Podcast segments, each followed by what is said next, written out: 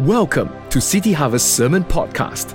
Coming up is a word from Pastor Kong Hee. You know, throughout church history, the last verse of Second Corinthians has been called the benediction. Or literally, benediction means the blessing, the well wishes. May the grace of the Lord Jesus Christ and the love of God, our Heavenly Father, and the fellowship of the Holy Spirit be with you all now and forevermore. And everybody say, Amen. Don't go back yet, this is not a benediction. Tonight, I want to talk to you about knowing the love of Father God. And this is a very important truth that is central to the gospel. Paul's daily prayer to the Ephesians, and of course to us, is that we will be rooted and established in love. Not in duty, not in law, not by pressure, but rooted and grounded in love. But the love of God can only be known and experienced by revelation. A revelation of how wide, how long, how high, how deep is that divine love. Because having that revelation will determine the extent you will be filled to the measure of all the fullness of God. More importantly, this was Jesus' final prayer for us, knowing the love of the Father. If you can, turn with me to John chapter 17, and this is right after the Last Supper. Jesus was all by himself in the upper room, praying alone. And here it says in John 7, uh, 17, the last two verses, verse 25 Righteous Father, though the world does not know you. Notice, Jesus calls God Father. Everybody say, Father. Father. Do you know how many people struggle to do that? to relate to God as Father can be very uncomfortable, scary, especially when there are deep pains and emotional wounds that are unresolved in their hearts. How can you relate to someone you don't even know what he's like? Or if you have a distorted image of who he is, how to build a relationship with a person like that? You need a revelation of what Father God is like. Turn to somebody on your left and right say, You need revelation. You need Jesus and the Holy Spirit to break through all the misconception, the wrong cultural ideas, the wrong family ideas, sometimes even the wrong church ideas of what your Heavenly Father is like. Without revelation, there's no way you can build a relationship with Him. And this is why so many of you are stuck. You're stuck because your understanding about God is stuck. I told you last week, if your knowledge of the Bible is only like this, you will always be like this. You can't build deep intimacy with Him. The concept of Father means God is the source. One English translation says it like this. Can we all read John 5, verse 26? This is from the from God's Word translation. Let's all read together. The Father is the source of life, and He has enabled the Son to be the source of life too. So, Father implies the source. He is the source of life, He is the source of love, He is the source of your identity. The more you know Him, the greater your self worth. You know who you are. I have a Father. Father is the source of your provision, the source of your protection. The more you know Him, the greater your sense of security. He's a supporter, He's a promoter, He's the source of wisdom and guidance. The more you know Him, the more you discover significance and purpose. Without a Father, you become very vulnerable because there's no source to draw from. There's no one here for me. I'm all on my own. There's no one to help me, no one to protect me, to provide for me, no one to guide me, no one to train me, to prepare me, to support me, to empower me to go forward in life. You will feel very insecure, vulnerable.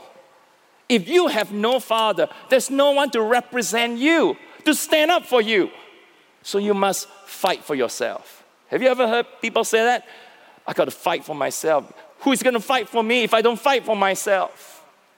So you have to act on your own behalf for your own interests. If there's no one to promote you, then you end up promoting yourself. And you see a lot of self promoters out there. If you have no father, there's no sense of purpose or direction. So you feel lost. You struggle to find fulfillment in life, to satisfy the emptiness in your soul. You have a hole in your soul. So you try to find fulfillment from people, from things, to get attention, the approval of others. Look at what I own. Look at what I have. I got the latest iPhone. I got the latest Samsung. I have the latest car, the latest Tesla the latest BYW, uh, BYW, BYD. Look at how I dress. Look at my expensive watches, my bags, my shoes, my accessories. You become very driven, high strung. So you don't experience peace and rest because you're always worried about success, about achievements all the time, all the time, all the time. You're like an app running in the background that cannot stop. So even when you sleep, you're worried. You wake up, you feel so tired. You can become very competitive and very jealous of other people's success. So you're always comparing yourself with others. All this can get very tiring and very frustrating. And no matter what you achieve, it will never be enough. You will still never be happy. And this is why God has a heart for the fatherless. I, I love this verse. It says over here, where's the verse? I, Psalm 68 and verse 5. A father to the fatherless, a defender of widows, is God in his holy dwelling. He wants you to know him as your heavenly father. As wonderful as our natural fathers are, they are unable to fully represent God for what He's really like. Now, we have received many good things from our earthly dads, but we also have received many distorted things because none of them is perfect, because they have their own weaknesses and their own brokenness. Many of our fathers might be hot tempered and stern. Some of you grew up with abusive dads who shouted at you, beat you up, vent their frustrations at you. Many young boys accidentally found the secret stash of daddy's pornography or caught them watching porn. It shocked them greatly. My hero doing this. And they themselves become addicted to porn. Many dads are distant and cold, very performance oriented. Years ago, we had a girl from a top school in Singapore. She had seven A's and one B and her dad blasted her, expressed his disappointment that she didn't get all straight A's. This is a very common story for so many people here in Singapore. I know a young man whose dad was a very successful businessman. And even as a boy, he could never go straight to his room to talk to him like that.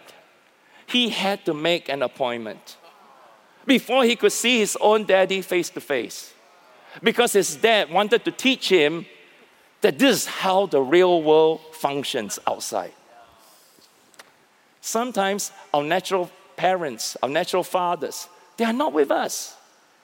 My own dad lost his father when he was only six years old. So he never experienced the love of a father until he became a Christian when he was almost 70 years old. Let's just look at Jesus' prayer again. Jesus' prayer, John 17 and verse 25 Righteous Father, Though the world does not know you, I know you. Now, this word know means to be intimately acquainted with someone, having experiential knowledge, not just head knowledge, not just knowing by what you read, but you have experienced Him. Jesus has very intimate knowledge with His Heavenly Father, and He came to reveal who God is like. This is the big deal because until Jesus came, people didn't really know that God is a very kind and tender hearted God, that He's a very loving Father. This was something nobody knew. They called Him Almighty God, the sovereign Creator, the Ancient of Days, the Most High God, the Lord Most High, the God of armies of angels. So they knew He's powerful, He's great, He's mighty, He's holy, but they never knew His heart. That He is love, that God is love. And this is the real, real reason why Jesus came. To tell the whole world that God is your loving Father. Turn to your neighbors and say, God is your loving Father. Yeah. Do you know the Old Testament called God Father only four times? Only four times. But the moment Jesus came, God is called Father over 250 times. This revelation transformed the entire New Testament and shapes every part of what it means to be a Christian. The fatherhood of God, the fatherhood of God, the fatherhood of God. Yes, He's your Savior, He's your healer, He's a provider. He's a deliverer. He's Jehovah Nissi, your banner, your victory, your deliverer. Yes, to all that. But you never experience Him as the Father of love. You have missed the real, real reason why Jesus even died on the cross. Without this revelation, without this experience, your salvation is superficial, cold, mechanical. Jesus knows the Father very well. No one has seen him, but only the Son, who dwells in the bosom of the Father closest to him. John chapter 1, verse 18. Jesus is the express image of Father God. Hebrews 1, verse 3. He perfectly represents Father. Jesus looks exactly like him. If you have seen me, you have seen the Father, Jesus says. Some people think God is angry all the time. The other day I went to social media and I was scrolling and I saw an IG and this preacher, he was saying, God is angry all the time. As if he can't wait to judge people, judge cities and nations for their sins. If you think God is like that, then you become like that. You become a very angry person. Whenever you feel people don't live up to Bible standard, you want to judge them. You want them condemned. You want them punished. You know, one time Jesus and his disciples came to Samaria. The people weren't open to him. James and John got so upset, so angry, so angry. They wanted to call down fire from heaven to punish the Samaritans. But that's not God's heart. Jesus refused to be offended by the Samaritans. You see that? Jesus had zero anger. Tell your neighbors, do this action, say zero anger. but you know, today so many people are like James and John. So many Christians are like that. Oh, God is angry with sinners. He's going to judge this place. He's going to burn down this place. He's going to punish it. Guys, we are not like that because we are Pentecostals we look at life through the lens of God's love. And because God is love, He is slow to anger. God is a very merciful and gracious God. That means He's not trying to judge you, to punish you, to destroy your life. He's very patient and He's very long suffering. He's a very good God. God is good all the time. All the time, God is good. He's abounding in loving kindness and very compassionate. What does that mean? That means God is easily moved by your struggles and your needs. If you want to know what God is like, just look at Jesus in the four Gospels. You will find a Savior who says, Learn from me. Learn from me. I am gentle and humble in heart. Come and find rest for your soul. This is how you rest from all the stress, all the worries, all the frustration. You come into the love of God. You want to know what the Father is like?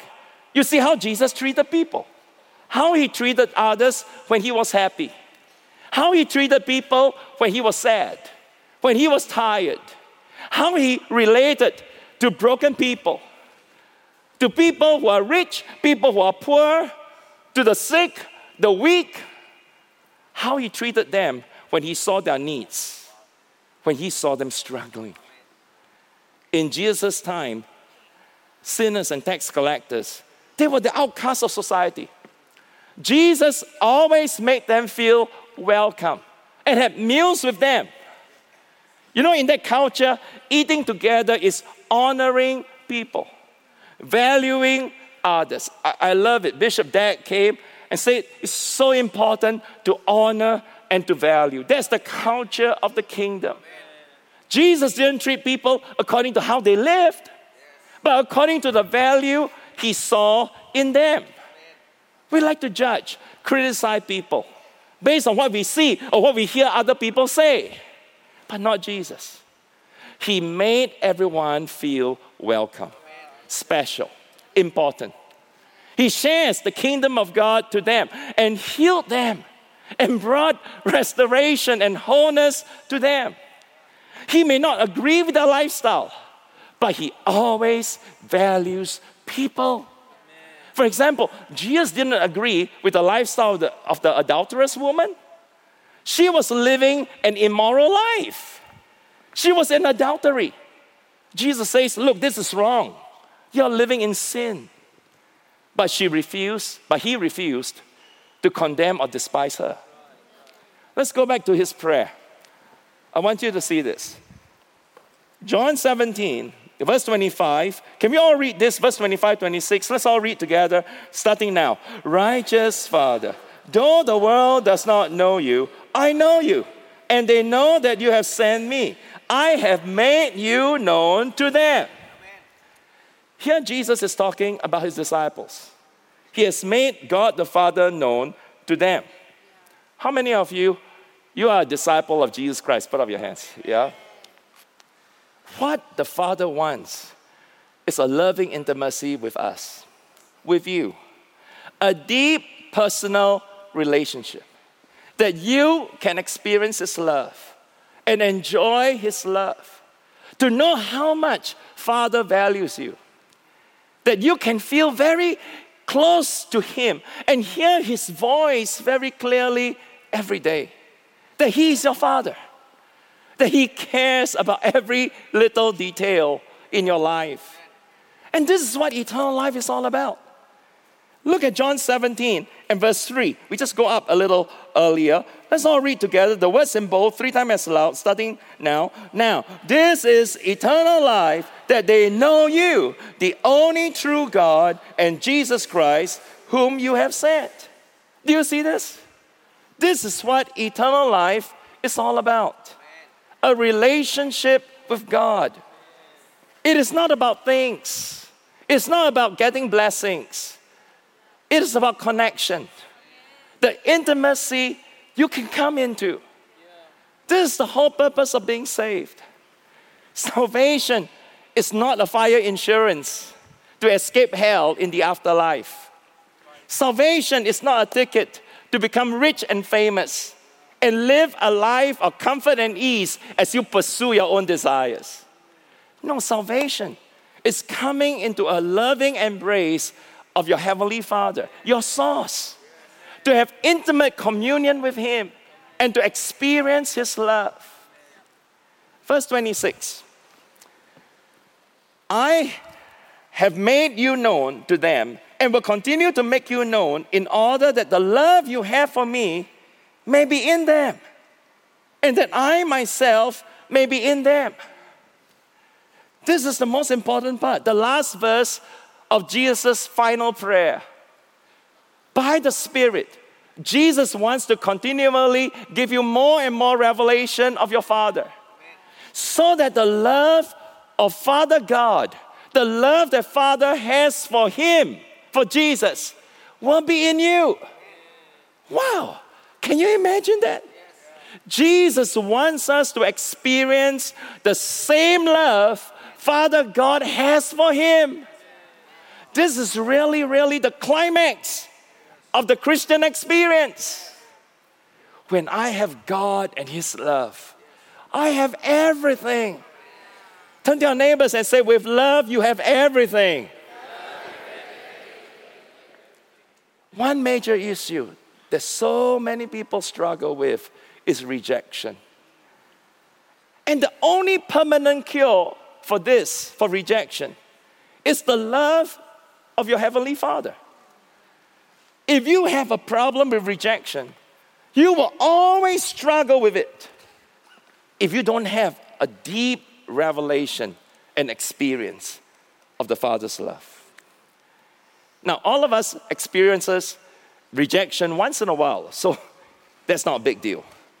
But when it's more than an emotional distress, and you feel a persistent sadness, a persistent disappointment that doesn't go away, making you frustrated, maybe making you angry, making you constantly feeling lousy about yourself, then you are lightly oppressed by a spirit of rejection.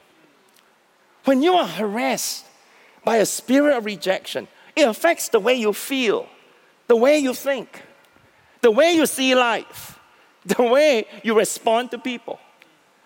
There are three things a spirit of rejection does. Number one, a spirit of rejection attacks your identity.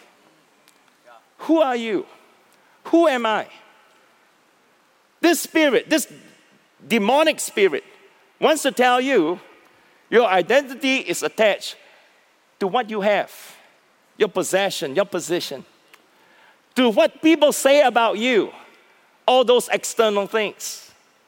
A spirit of rejection will push you to believe your personal value, your self worth, your identity, who you are, comes from what is outside of you rather than what's, what you are on the inside. That you are a child of God. And if you're always looking for the approval of others, then people have the power to hurt and manipulate you by withholding approval that you need. If you're looking for recognition, suddenly you'll feel very important and happy if people recognize you. But when they don't, if you feel criticized, then life becomes overwhelming. And if you hear something disagreeable, say a word of correction, you will have a meltdown. Because your identity is not established in God you are living in bondage to a spirit of rejection. Think about Jesus. The devil's first attack was targeted at his identity. Jesus, if you are the Son of God, prove it. Do something to impress people. Come on, Jesus. If you're the Son of God, turn the stones into bread. Prove it. Impress us. Jump off the pinnacle of the temple. Show the world how great you are. Are you always feel compelled to impress people? How rich, how powerful, how smart, how successful you are. Number two, a spirit of rejection distorts how you view life, how you see life. Let me tell you, we seldom interpret life through what we see with our eyes or what we think in our mind we tend to interpret life through our heart. So if your heart is wounded by rejection because of what has happened to you in your past, you view everything through the filter of that wound. Even when people say something nice to you, your heart will tell you, oh, they don't mean it. They don't like me. They don't want me. It may be something very simple. A little disagreement, a little word of correction. Your heart will say, They don't like me. They hate me. They're always against me. Then, when you see somebody else being honored or being praised, your heart will tell you, So unfair. Should me. You know what? People don't like me here. And you feel discouraged. You're frustrated. You're unhappy. You're angry. You cannot rejoice in what other people are doing. And the spirit of rejection will keep working and working and goring and goring your wound. Just goring it on the wound of rejections in your heart and cause you to misinterpret people and life. Number three, a spirit of rejection hinders your ability to receive from God. Everything you receive from God, you get it by faith. Everybody say faith. Turn to your neighbors and say, You need to have faith. Rejection fills you with unbelief. It makes you think God will only do it for others, but never for you. Well, this is for everyone else, but not for me. With unbelief, you can't move forward. You can't progress to greater things. You can't believe God for your own personal life, for encounters, for revival, for blessings. When I was seven years old, I took part in a coloring contest, primary one. My teacher gave me some instructions as to how all of us should color the drawings. You know, I work on it all day on Saturday, but it was very difficult for me. I, am just not good at drawing, coloring, painting. I'm just not the arty kind. Growing up, my dad was my hero. You know, when you're seven years old, dad is so big and so smart and so great. Nothing was too hard for him. Back then, my father wasn't a Christian. He was very stressed and he had a terrible temper. I said, Daddy, can you please help me with the coloring? I'm not good at this. My dad tried to help, but it wasn't according to what my teacher has instructed. I said, Dad, you can't do it like that. This is not what teacher said that we should color the drawings. Dad, please, Dad, no, Dad, no, Dad, this is wrong, Dad. My father got so angry and fed up with me, he stood up, took the paper, and threw it at my face and walked away. I was only seven years old. But that sense of rejection from an authority figure that I love and respected affected me very, very deeply. From that time, I grew up very afraid to approach my dad for anything. Every year, when I got to give my report card, my hands literally tremble to see him. It also affected how I can have faith to receive blessings from the, from the Lord. Subconsciously, I thought God is like my father. Fast forward 15 years later, I was at a Christian service a full gospel businessman convention. I was a youth growing up, praying one day I'll be a pastor of a church. During the altar call, the elderly American preacher, a fatherly figure, gave an altar call. All those who want a touch from God, come down to the front. I went forward and I closed my eyes and I wanted to receive. Then I heard commotion. I look around, people are falling, boom, boom, boom, boom. people are falling on my left, on my right. I panic. What am I going to do? He came towards me. I think I was so nervous. People falling down on the left, on the right. I wasn't thinking about God. He laid hands on me. I felt nothing. I stood there like a solid rock. I think he got upset, the preacher. He aggressively pushed me to the floor and then walked away. My dad threw the paper at me and walked away. This man pushed me to the floor, walk away. I was so shocked. I felt rejected all over again. I thought to myself, maybe falling down under the power is for others, but not for me. God will never let me have blessings like that. From then on, I could never feel anything during the altar call, and certainly not fall under the power It is just not for me. Started the church. So now our church, few hundred people. When I pray, people fell. When others pray for me, nothing happened. One day, a senior pastor friend, much older than me, asked me a question Kong, why? Why is it you just cannot fall under the power of God? Right then, the Holy Spirit showed me I needed to forgive my dad for his anger outburst, for his rejection of me. And I also need to forgive that American preacher who was like a father figure, who pushed me to the floor and walked away upset. That day, I asked my pastor friend, after I'd forgiven them, I said, Pastor, can you just pray for me? When he laid hands on me, I was mightily touched by the Holy Spirit, fell on the floor, and wave after wave of God's power washed over me. Hallelujah. Come on, go ahead and give God a big hand. Oh, you want to clap? Let's give the Lord a big clap. Hallelujah. It was a heavenly encounter. From that day, I became very open and sensitive to receive the power of God.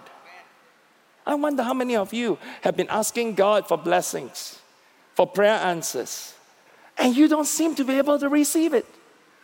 You've been praying, God, I want to speak in tongues for years. Just can't get it. Is it because you think God will reject you? That you are the exception? Others will receive and be blessed, but not you? Three things the spirit of rejection does. Number one, it attacks your identity.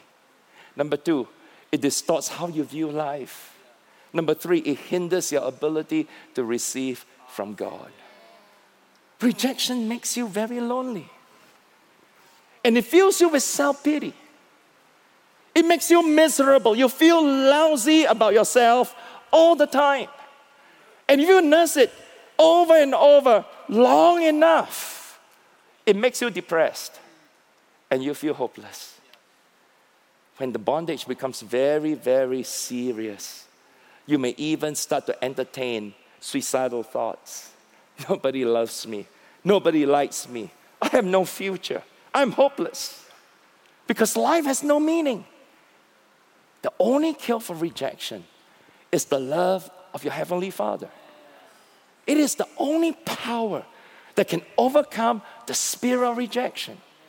Tonight, you need to come to the Father and open up your heart to His love. Instead of a spirit of rejection, God wants to give you the Holy Spirit, who is a spirit of adoption.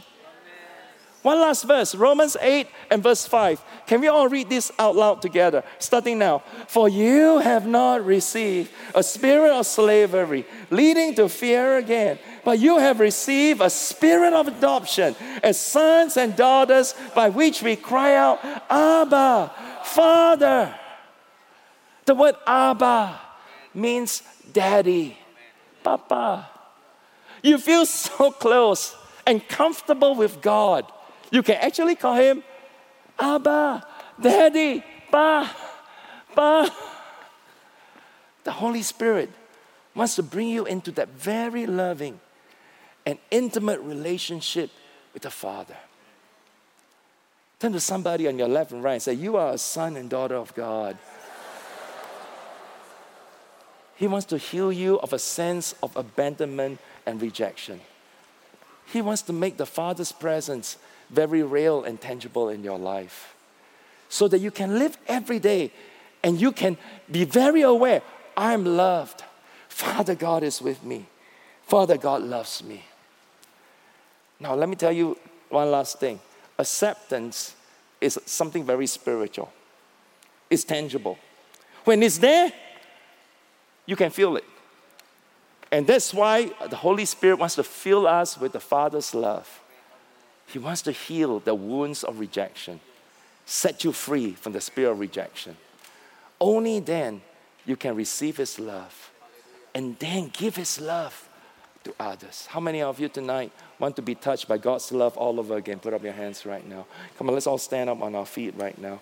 Hallelujah. And that's the end of this week's podcast. We'd love to hear your thoughts. email us at connect at chc.org.sg